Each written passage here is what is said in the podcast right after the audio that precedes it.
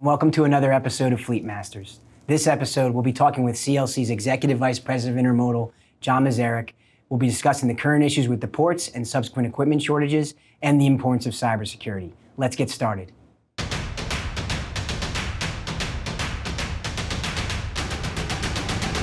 Thank you for joining us today, John. Thank you for having me, Matt. I'm excited to talk to you about intermodal. So let's start at the beginning.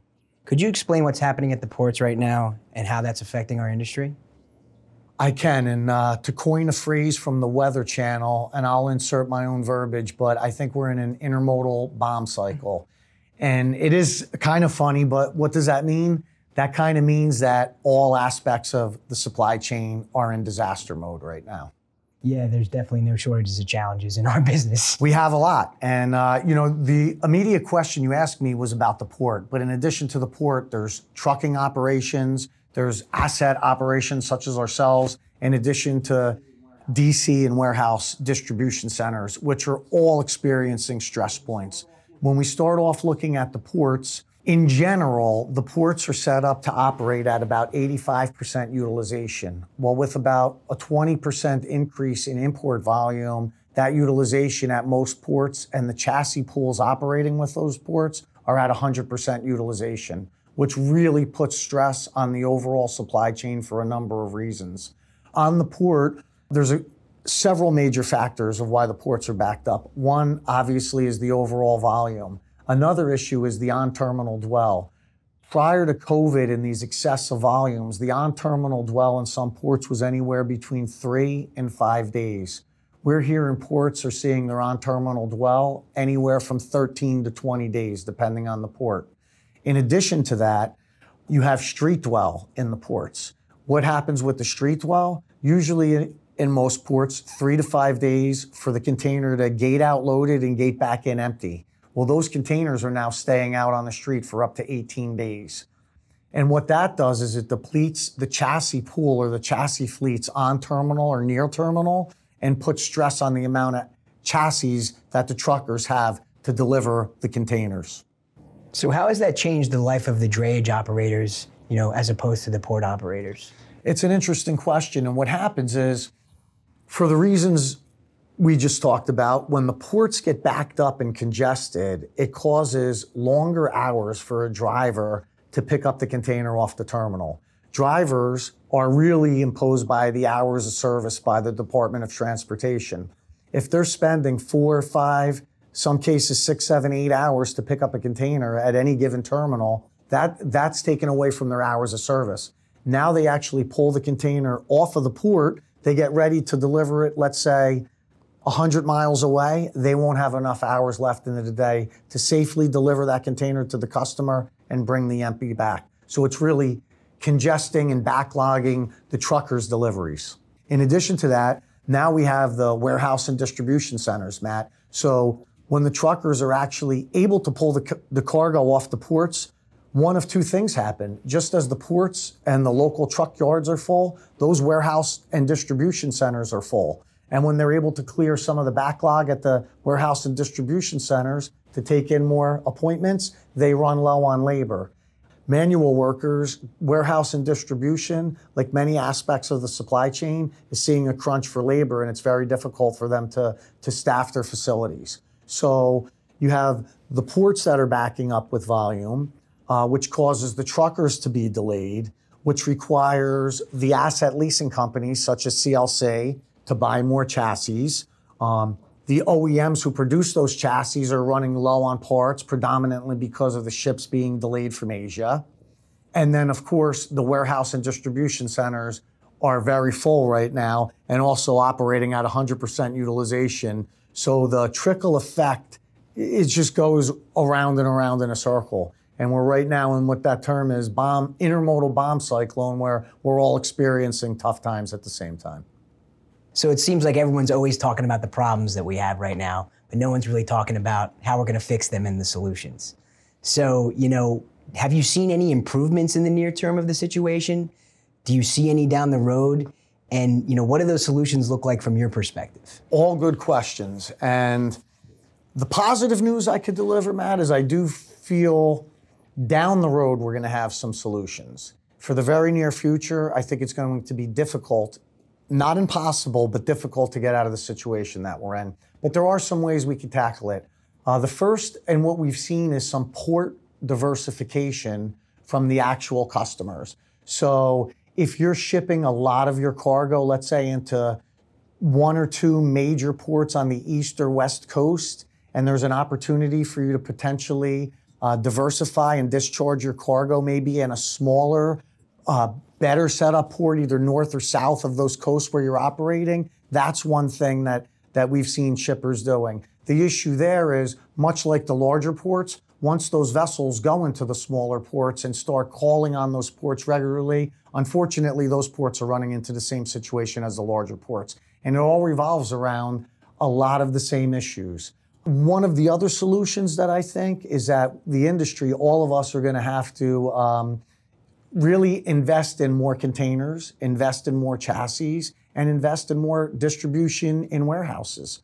Uh, in the near term, the, the ability to procure containers and chassis is going to remain much like it's been, Matt, for the last 12 months. However, we are already seeing that there's some relief in our ability to procure equipment for 2023. So I do believe we'll be able to ease up, um, ease on the asset availability and utilization for next year. As far as a DC and a warehouse, the real issue uh, with those is those take a couple years to build out.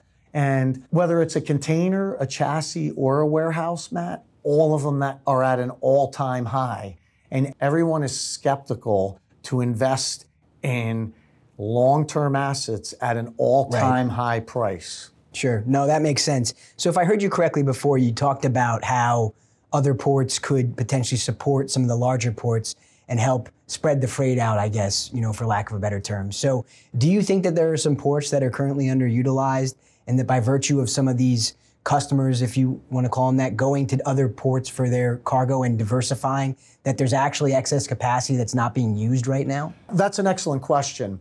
And I really do, and I have really seen in my mind the ports working together, uh, whether it's interport, meaning they have multiple terminals in a port, that they could share the stevedoring depending on if there's availability to work one vessel to the other. But in the specific case that you mentioned of move, uh, moving to smaller ports from larger ports, I do think that the port community has somewhat worked together and just tried to alleviate the stress all them, off of themselves where possible. Now, there are there could be other factors, Matt, such as is cargo moving from one port moving to like the inland, the Midwest, the Ohio Valley?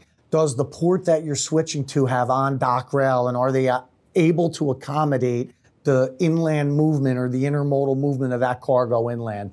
I'm not sure on a case by case basis, but to answer your question, I do believe that um, I do believe that the ports are working together at a greater degree than I've seen in the past, and I think that they are trying to utilize any possible berthing that they have uh, to take con- to take uh, a little bit of congestion and ease off of the other ports.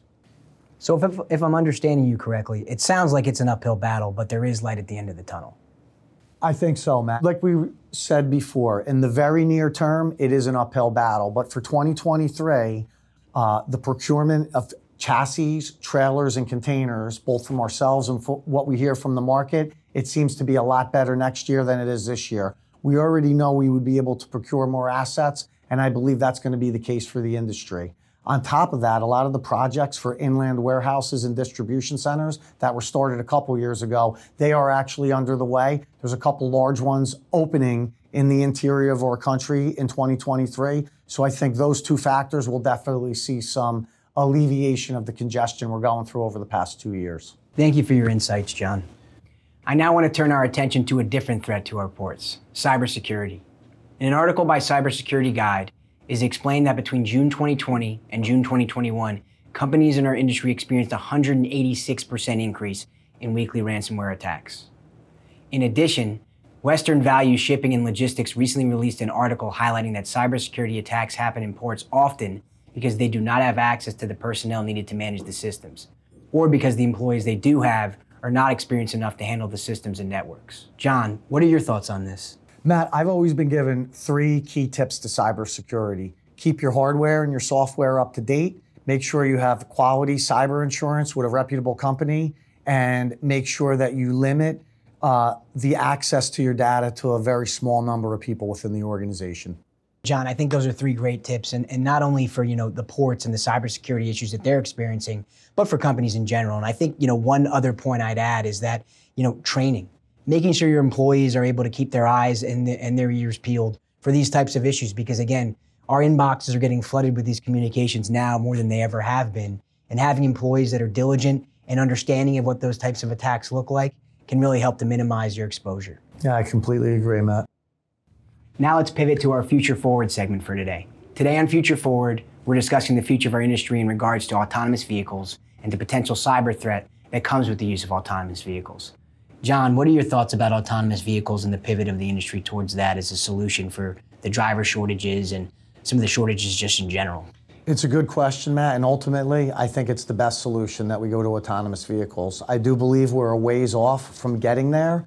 However, we're, we're in an industry where the owner operator is rapidly aging out and they're not being replenished at the same level. So we need truck drivers, and if they're autonomous, I think that would be an ultimate best solution for us.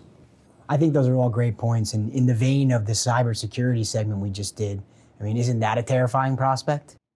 When you think about all the hackers and you know people with IT capabilities with ill intent, it is frightening that potentially an autonomous vehicle that roughly weighs with the tractor and payload 80,000 pounds is driven down the road by someone who has hacked that. It, it is a frightening proposition. Right, and then you look at the car industry and kind of how um, how the dealers have really clamped down on that. You know, because as the systems have become more sophisticated, the dealers don't want you working on any of that stuff aftermarket. Granted, there's a financial reason for that, but at the same token, you know, there's a lot of fear that someone who isn't authorized to work on that system gets in there and does something they shouldn't be doing. And you know, the same is going to extend to autonomous trucks and and, auto, and and truck dealers. And Matt, that's a great point because the the, the car makers that that have the have those vehicles equipped with those sensors, they know ahead of time when it needs M&R. They know ahead of time where and when it could potentially fail, and it gives you a warning before doing so. I do believe that we need to get our industry and our assets into those same class that we could have that type of security on our assets. I think it would benefit everyone in the supply chain. I agree.